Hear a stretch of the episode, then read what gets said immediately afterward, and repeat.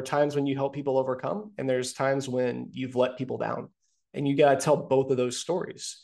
Because if not, then you lose the empathy and connection both to your people and to your end customers. So if you can keep that at the focus in the center, then everything moves forward from there.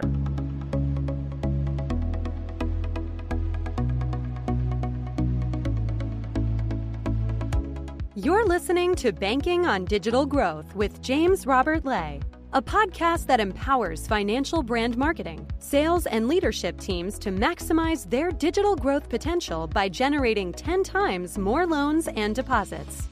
Today's episode is part of the Exponential Insight series, where James Robert Lay interviews the industry's top marketing, sales, and fintech leaders, sharing practical wisdom to exponentially elevate you and your team. Let's get into the show. Greetings and hello. I am James Robert Lay, and welcome to episode 256 of the Banking on Digital Growth podcast. Today's episode is part of the Exponential Insight series, and I'm excited to welcome Derek Sutton back to the show. Derek is the Chief Marketing Officer at Autobooks, who is working to upgrade small business banking for financial brands. And today I look forward to talking with Derek about how financial brands can guide people how you can guide people, both internally and externally, through the complexities of change because, well, people are complex and complicated creatures. Welcome to the show, Derek. It is good to share time with you again today, buddy. It is great to be back, man. Looking forward to it. Before we get into, shall I say, some controversial topics, um, around tracking, measuring, monitoring, and then taking action from what what inspires consumers to to change their behaviors. What's good in your world right now, personally or professionally? It is your pick to get started on a positive note.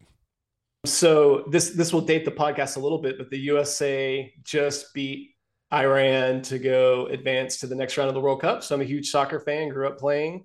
Um, was just you know in, on the couch with the with the family, shouting and screaming and yelling. So that's what's good in my world today. Um, and when it comes to work, you know, we just continue to make progress with uh, um, par- digital partners that unlock more banking opportunities. So we are actually live with over a thousand financial institutions now, wow. which is great. So um, yeah, sky's the limit. You know, you're talking about the World Cup, and I was right there with you because you you you messaged me and you're like, "Can we just push this back just a little bit?" I was like, "Absolutely." And then I hopped on, and you weren't there, so I was like, "He's probably still watching the game." And then I pulled up YouTube TV, and I have no, I don't know much about soccer. I'm a big like March Madness person, so when it comes to college basketball, I'll, that's what I'm yelling at the TV. But for this game, I was even yelling at the TV for this one. It was exciting, even though I had no idea what was happening. I knew just you know just a very little bit, but it was exciting for sure. Well, that that is good, um, both personally and then also professionally. And you know, a while back, um, you shared a Forbes article that Ron Shevlin had written titled what would it take to get you to change banks? You're probably lying. And you noted that his article really illustrated the importance to study consumer and consumer behavior, um, why they have actually made the switch uh, from an old way of doing something to a new way of doing something, some new action, new behavior, new habits. Why? Why is this? Why is it important to to to be aware of these deeper consumer behaviors here? Yeah, I mean, at the very core, simple um, answer is humans are complex, mm. and you know, they we don't make decisions as rationally as we like to think we do. We make decisions very irrationally, and so structuring, you know, surveys or falling too in love with like analyst reports and things like that without actually going in and doing the work to have conversations with consumers, um, understand how your customers are um, in, you know, like in but working day to day with your financial services within their communities, because you know there's all sorts of nuance between banking environments that matter.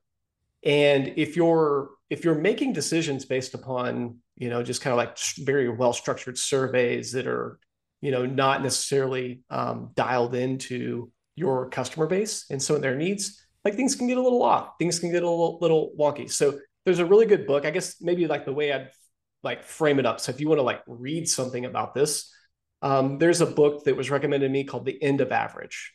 And basically what it what it the book is about is like if you try to design for the average, you design for nobody. Mm. And so the the um, the use case I get from the book is they talked about they were working like the Air Force was working with fighter pilots, and they were trying to divide, uh, like design the ideal cockpit. And so they were taking measurements of all the fighter pilots, and they were taking measurements of like their arm span, their height, the instrumentation, everything. And they basically computed all of these factors, and they built what they thought was the ideal cockpit and it ended up not working for anybody. Yeah. Right. So like they designed around the average and it worked for nobody. It was worse for everyone. And that's the way I feel about a lot of banking surveys, right? So like if you design around the average banking world, are you really designing for anyone or no one? Mm. You know, as you're talking through this, I want to dive deeper into the the challenge with surveys um, as a poor way to measure we'll call it sentiment feelings emotions um, you know one of the things that you noted in this linkedin article um, was something from bob moesta. Um, bitching ain't switching and i think I, I, think of one particular organization in my mind right now um, to where if they get a bad survey and it goes all the way up to the ceo it's like panic mode. Like that's just like one person, but how much action is being taken off of that complaint, if any action, or are they just sitting there just complaining about whatever it might be?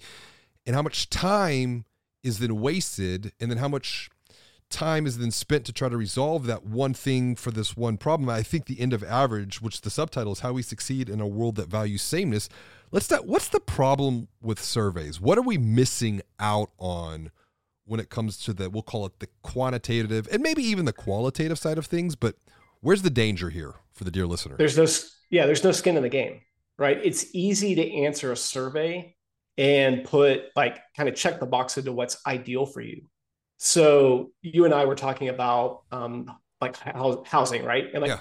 if you think about um if somebody surveyed you about what you want in your house what answers are you going to provide right? You're going to probably check the boxes of a lot of things that when it comes down to making the decision and having to put money on the line, and like the down payment and commit to the monthly payment, you actually, at that point in time of making the switch, yes. right, of actually switching homes, you make different trade offs. Mm. So surveys don't have skin in the game, they don't have trade offs, right, in the actual moment of decision. And that's why when Bob said, and Bob's a mentor of ours, um, he's a, a, consultant in the jobs to be done framework and theory for the for the audience, and that's why in jobs, and we're we're big in jobs to be done. That's why you study the switch.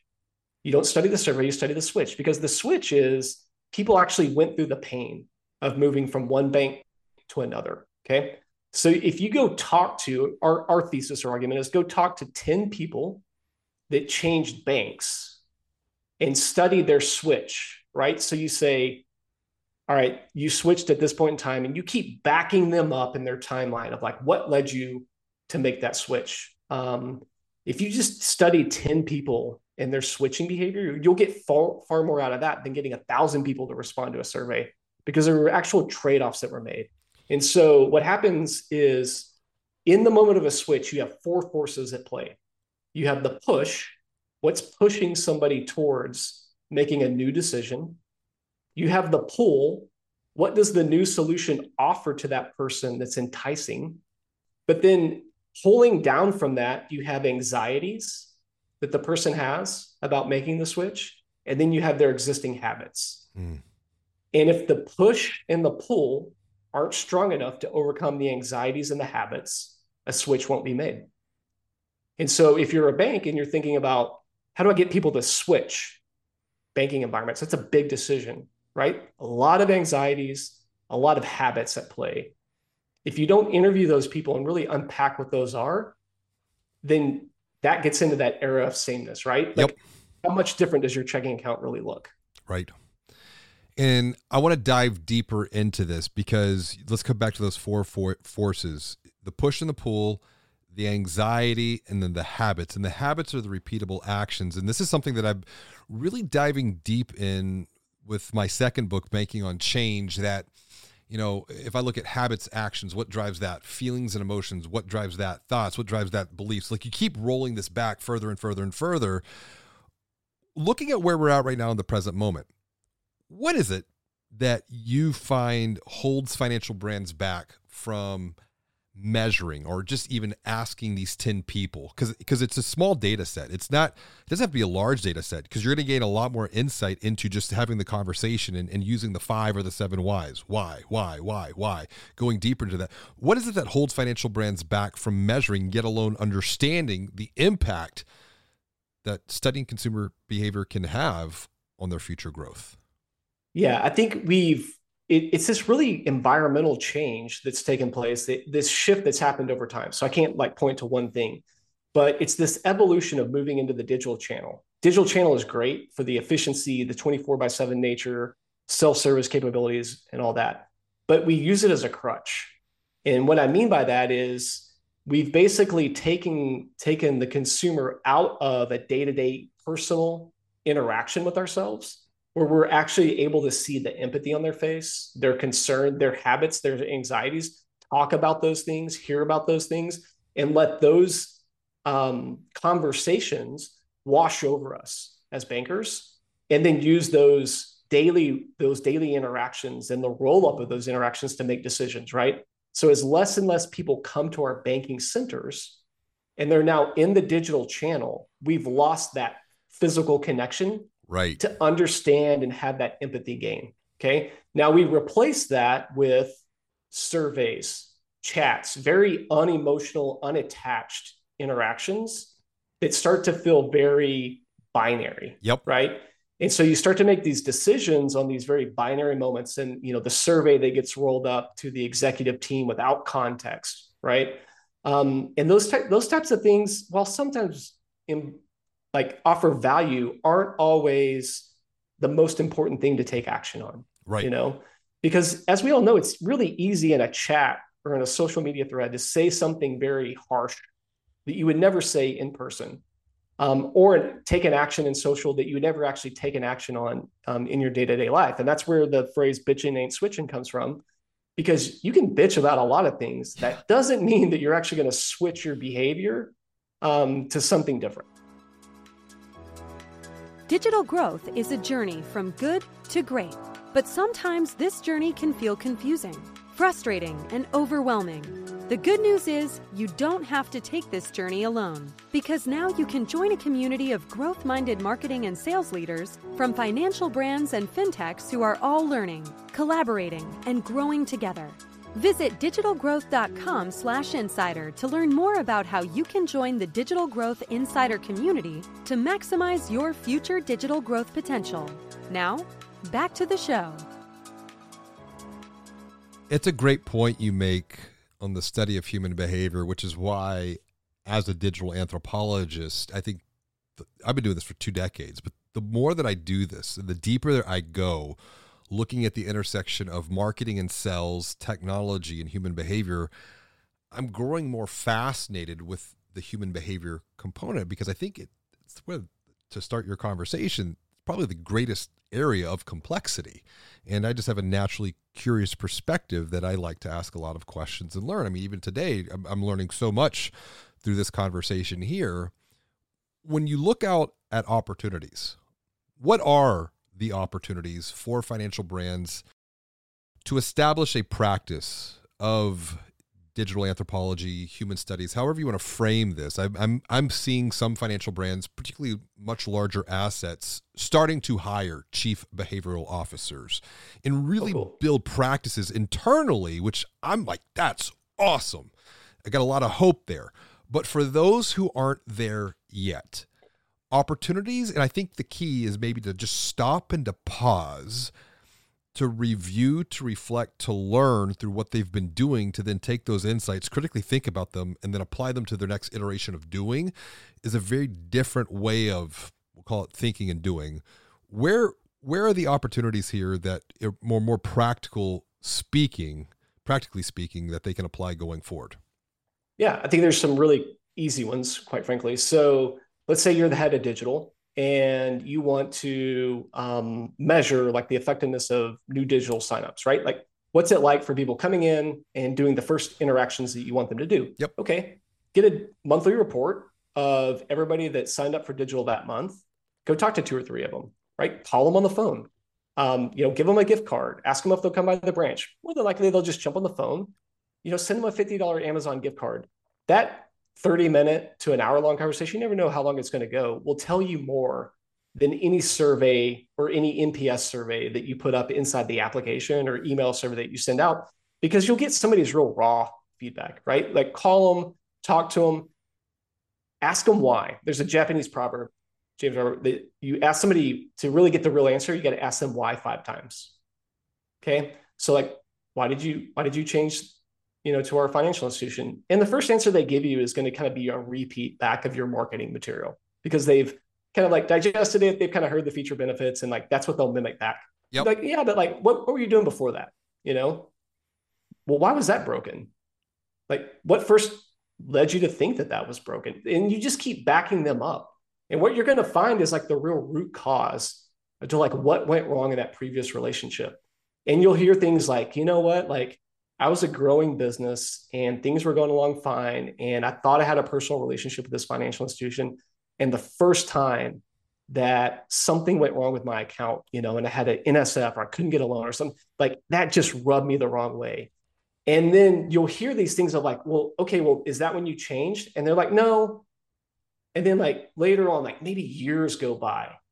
And then, but that's just staying with them. It's like this heavy like blanket, like they've just been carrying around or like weight they've been carrying around. Yeah. And then that just stays with them. And then the next minute, like something smaller, innocuous happens and they're like that's why i changed no that was like the thing that like the real thing that led them to like thinking about making the change but it wasn't quite there and then maybe like a couple of little small events happen and then those are the things that get rolled up to the ceo in the survey right? And everybody thinks that the customer left because of that reason but when you back it up it was really this other raw thing that happened that made them like look bad in front of their customer or embarrassed to their family or they didn't meet payroll to their employees at the time because like the, the line of credit didn't hit at the right time. And so they like looked inferior as a boss. And like all these emotional things that are just mm. very raw happen to people. But unless you talk to them you don't get that answer right so whatever your key thing that you're trying to measure as a banker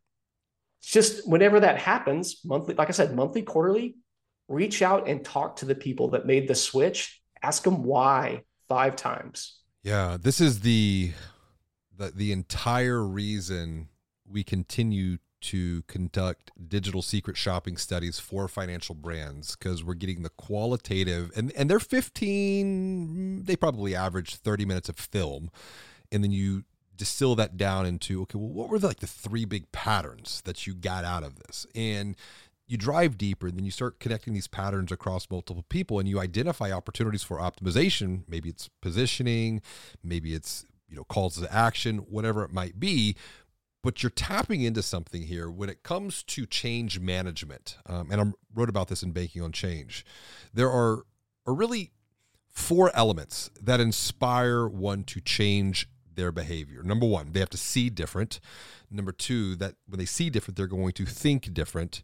And when I ask bankers the question, what happens next? I see different, therefore I think different, I think different, therefore what happens? 99%, I've asked this over a thousand times now, 99% will go out and say, I'm going to do different. I'm going to act different. I'm going to be different. And we've missed a huge step in behavior modification. And you're tapping into this with your thought, which is why I want to pause on this. I see different, therefore I think different. I think different, therefore I feel different. And when my feelings, my desire, my emotional energy reaches a point to where I want to take action, the desire, the feeling to change, to be different than I am today, to take action, that is when the new action, the new, which then is repeated, becomes the new habit but it's the feelings and the emotionals emotions. And i feel that there's an emotional gap within financial brands because financial brands are driven by very smart left brain analytical leaders. But when we make decisions back to your point to start the conversation we're not doing it off of logic. We're doing it off of more feeling and emotion. What what can financial brands do to bridge the emotional gap that I would say is maybe more inherent to this vertical than others? Yeah, I think you find the opportunities to actually connect with the customer about your products. And I'll give you a really good example that I learned from a banker. So um, back in like the mid 2010s, like 2012, 13, 14, 15, somewhere in there, I was working for a company and we were launching our digital banking suite for the first time, online and mobile banking, taking it to market. And um, you know, like I was heavily invested in the project. And we we um, we we took it out to a small community bank in West Texas and they implemented the program and their usage rates were like way higher than every other financial institution and it was counterintuitive because it was it was in kind of like i said rural west texas wasn't in a metropolitan area and so like convention would say um you know younger people are going to use digital banking it's more for that demographic and and so forth and so on right but they had an older demographic base, but their usage rates were way higher. Mm. So then I go ask, I said, um, talk to the banker. I said, what happened? Like, what did you guys do in your rollout? And he said, well, what, what I did was, he goes, it's very simple. Like I just made all of my senior officers and loan officers sign up for demonstrations and like um, answer people's questions in the lobby. Like for, for a whole month, everybody had to like basically stand at our stand, like one of our senior officers or, or loan officers. And when people walked in the lobby, they had to greet them and say, Hey, have you seen our new mobile banking app and online banking app? Like, I'd love to like log in and show you how to use it. Okay. That one simple interaction, what it did, one, one thing it did is it forced his senior team to kind of like learn the product. Right. They're out in the communities, they're talking about it. So they're evangelizing it, right? Yep. But then it also created this welcoming environment to a category of people that wanted to embrace technology, but they needed somebody to help them with that first kind of like foray into it. So think about that same demographic when it comes to Facebook. They weren't the early adopters, but now they're the high usage people, right? Yeah. Because they needed they needed their kids or their grandkids to introduce them to the technology, take them through it. But then once on it, like they're flourishing. Okay. Same thing happened in digital banking with this particular financial institution. So I think it's finding those opportunities, connect with your customer, understand like how they onboard into the products and services that you offer. It may be that you can do self-service and you can may do it really, really well, right? When talking with people, you get design experience around that. It may be that some people need a little bit of a personal touch and mm. understanding that's important. And then I'll give you another another thing that that always comes to mind when I'm thinking about this too is talking to your customers, connecting to your customers, understanding their anxieties and habits also helps you understand what you can say definitively no to as well. Right. And not not chase shiny objects. So as an example, um, a couple years ago, I was working as an independent consultant. A bill pay company hired my company to come in and do like some UX work for them and all that. And at the time, you remember like voice banking was oh, yeah. all the rage, like six years ago. Everybody was going to be on voice, right? Everybody. Everybody's going to be voice banking, voice banking that. And so they hired me, and I basically went out and interviewed people. And I came back and I said, You're not going to like this, but like voice banking is going to fail. And they were like, What do you mean? Like, it's the hot thing. We have to offer voice. You know, everybody in the industry is talking about it. It's, you know, it's, it's all the thing. And I'm like, For one simple reason who likes to talk about money? Mm. And what people, when you interview them and you really unpack it, even in a, if I'm in my car by myself if I'm in my home talking to Alexa, people have been raised to not talk about money. And so what are we asking them to do in voice banking? Talk. It's cultural norm. Don't we don't talk yeah. about money. We don't talk about they don't even want to talk they don't even want to hear their own balance out loud. They're just not it's just something that makes them feel uncomfortable. Right. It, and so like I knew that the thing was going to fail at that point in time, but that didn't stop a lot of banks from chasing that shiny object it's interesting that you bring that up and, and, i want to touch on that point and then come back to facebook too and kind of just like where things are going forward.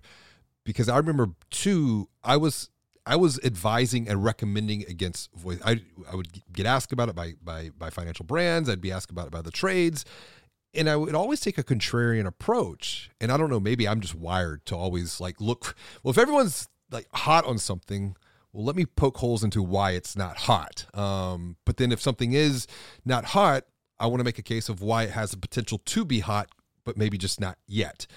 Um, I think Facebook is a great example of this too. You know, we talk about early adoption.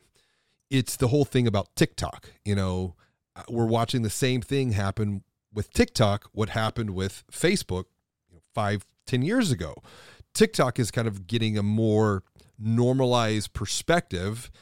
I'm not saying for the dear listener, you don't have to go out and like hop on TikTok today or tomorrow, but maybe just get in there and start learning it and experiencing it and seeing how it is being utilized with financial services. I'm seeing a lot of financial advisors who are using it. Um, I'm seeing a lot of mortgage loan officers who are using it, even some commercial lenders who are starting to use it as an educational tool. It's it's being comfortable challenging and transforming how you view things yourself. The same thing too, and I don't think we're here today or tomorrow. And I'm having to check my own bias at the door around things like the metaverse because it's so easy to be like, oh, that's just dumb, or like Web 3.0 uh, I don't get the whole NFT thing. I do, but I'm just saying for the dear listener, like if you don't if you don't understand it, it's okay. Have an open mind and just be willing to learn. And I think the very first thing we have to learn is learn about ourselves and like why we feel, why we believe what we believe, and how could our own biases be the biggest impediment for future growth going forward as an individual, as a team, as an organization. What's your thought on that? Because we're getting into a deeper conversation around like personal transformation, but I think personal transformation has to be part of an overall quote unquote digital transformation narrative. No, I, I mean you're resonating with me. So I think here's a simple rubric. So what is what is uh, an online social platform, right? Like social. What do you build? Community. What are the people that build the biggest communities called? Influencers. Okay.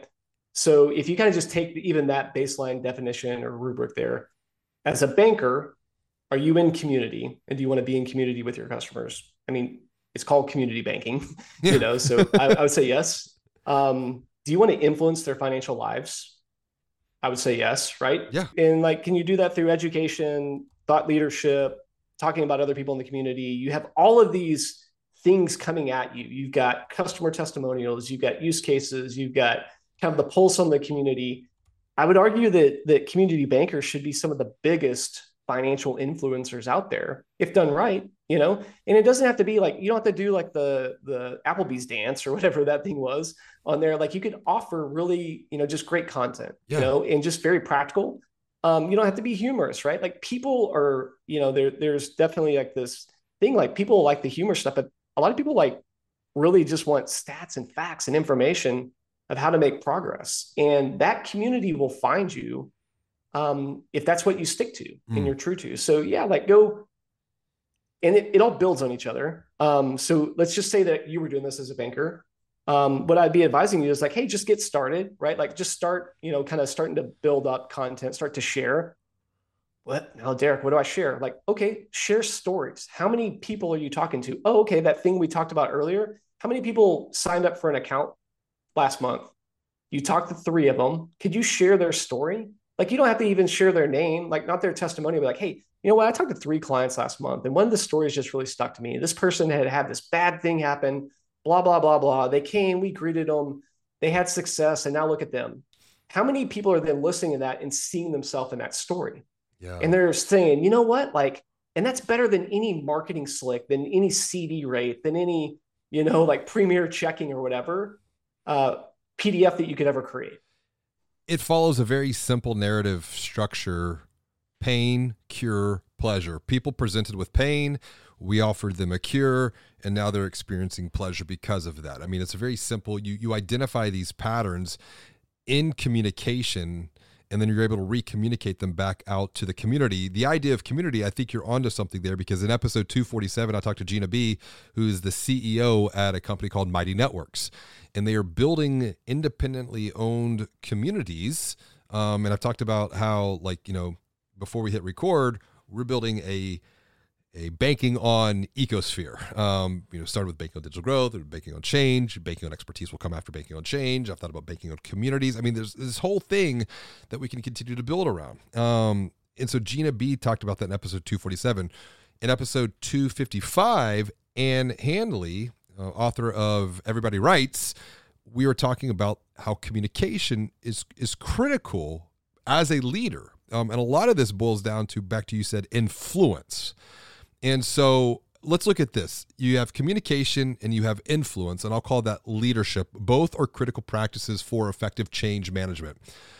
As we look ahead towards future growth in uncertain economic times, what are opportunities for financial brand leaders to optimize their own communication to influence positive behavior transformation? Both internally as well as externally. I want to start internally first because this is all about making sure that our people are taken care of when it comes to navigating tough economic challenges, tough economic times, uncertain economic times. How can we positively influence good behavior as a leader internally first so that our people are taken care of?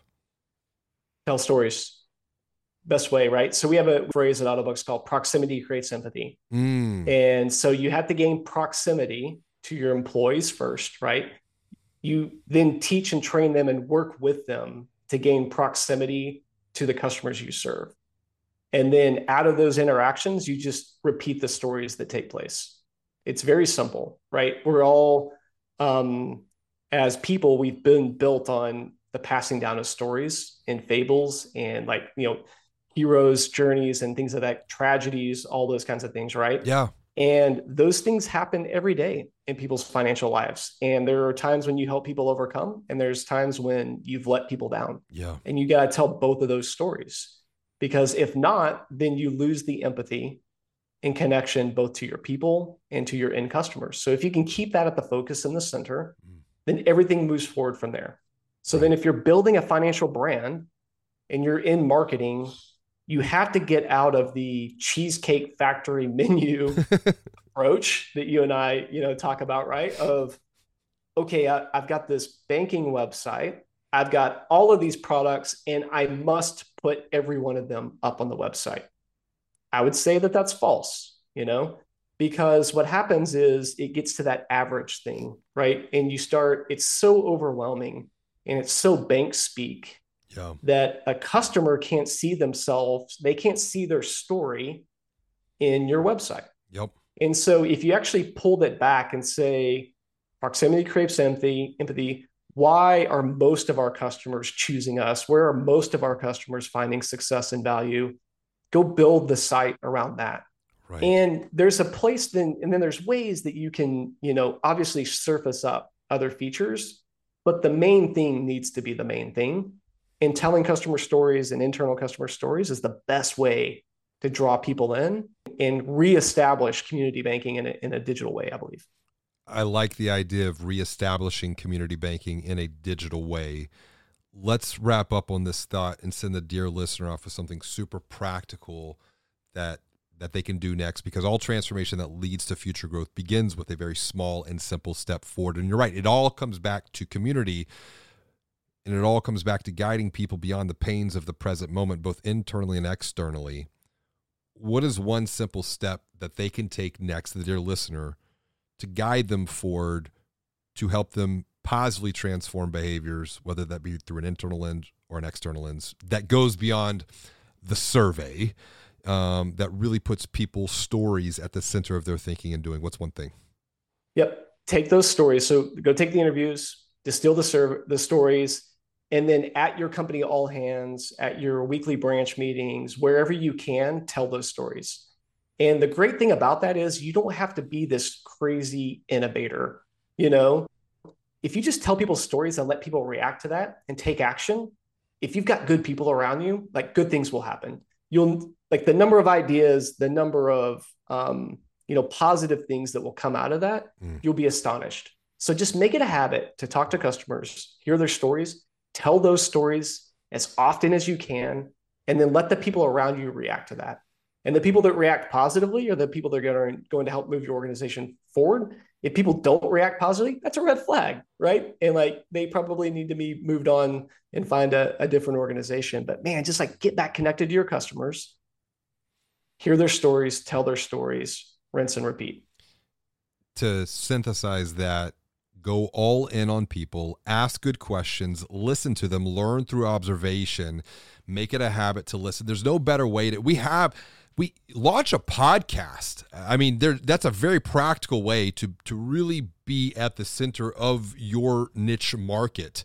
And because you're listening in real time, and that then gives you a content conduit to continuously take what you're learning, roll that back out into the marketplace, which is why I'm so grateful for, you know, the conversations that I'm having with with people like you because we're all learning and growing here together. Yeah, I mean, here, so like I'll tell our, our head of training, Kim, she launched an internal podcast. Boom. Right. So like you're a banker, go do that, right? And what she does is like she tells stories of Autobooks team members. She go, hey, what do you do? How do you help our small business clients? Like, tell me stories about like of impact of small business customers. And that's the internal podcast, right? Now everybody gets infected with what that person does, their interactions with the customers, and gets built up better. We learn about who they are as a person, their role at Autobooks, how they're impacting the small business customer, and how they, you know, basically like influence the organization that I work with. Like it's a great way to build community. So that if you're scared, maybe it's not out to the external audience, maybe it's internal audience first. I've made that recommendation so many times to organizations in the Digital Growth University. They're like, "Where do I begin?" You start internally because it's safe and and you're you're you're building community internally first that then eventually will boil over externally and it's just it's just habits it's just showing up I, I, tell my son he's 12 years old all the time i'm like 90 95% of life is just showing up and putting the work in and, and, and, and having a commitment to keep doing this on that note, for the dear listener to continue to expand your thinking, another great book, The Business of Belonging How to Make Community Your Competitive Advantage. Very practical, very tactical, has a lot of strategy too, but really good things that you could do. That's a great example, Derik, of what your trainer is doing to take the stories of success and also lessons to be learned and then sharing those internally. You're all getting better together. You're all working towards a purpose that is bigger than the present moment. Derik, I want to thank you for joining me for another episode of Banking on Digital Growth. Great conversation, just like before. We're definitely going to have to do this again. What is the best way for someone to reach out to you, say hello, continue the conversation that we've started here today? Yeah, probably best way is just on LinkedIn. It's Derik Sutton, D E R I K S U T T O N, and then hit us up at Autobooks. We'd love to hear from you. Connect with Derik, learn with Derik, grow with Derik. Derik, thank you so much for joining me for another episode of Banking on Digital Growth. This has been a lot of fun, buddy. You bet. Thanks for having me. As always, and until next time, be well, do good, and make your bed. Thank you for listening to another episode of Banking on Digital Growth with James Robert Lay. To get even more practical and proven insights along with coaching and guidance, visit digitalgrowth.com/insider to join a community of growth-minded marketing and sales leaders from financial brands and fintechs. Until next time, be well and do good.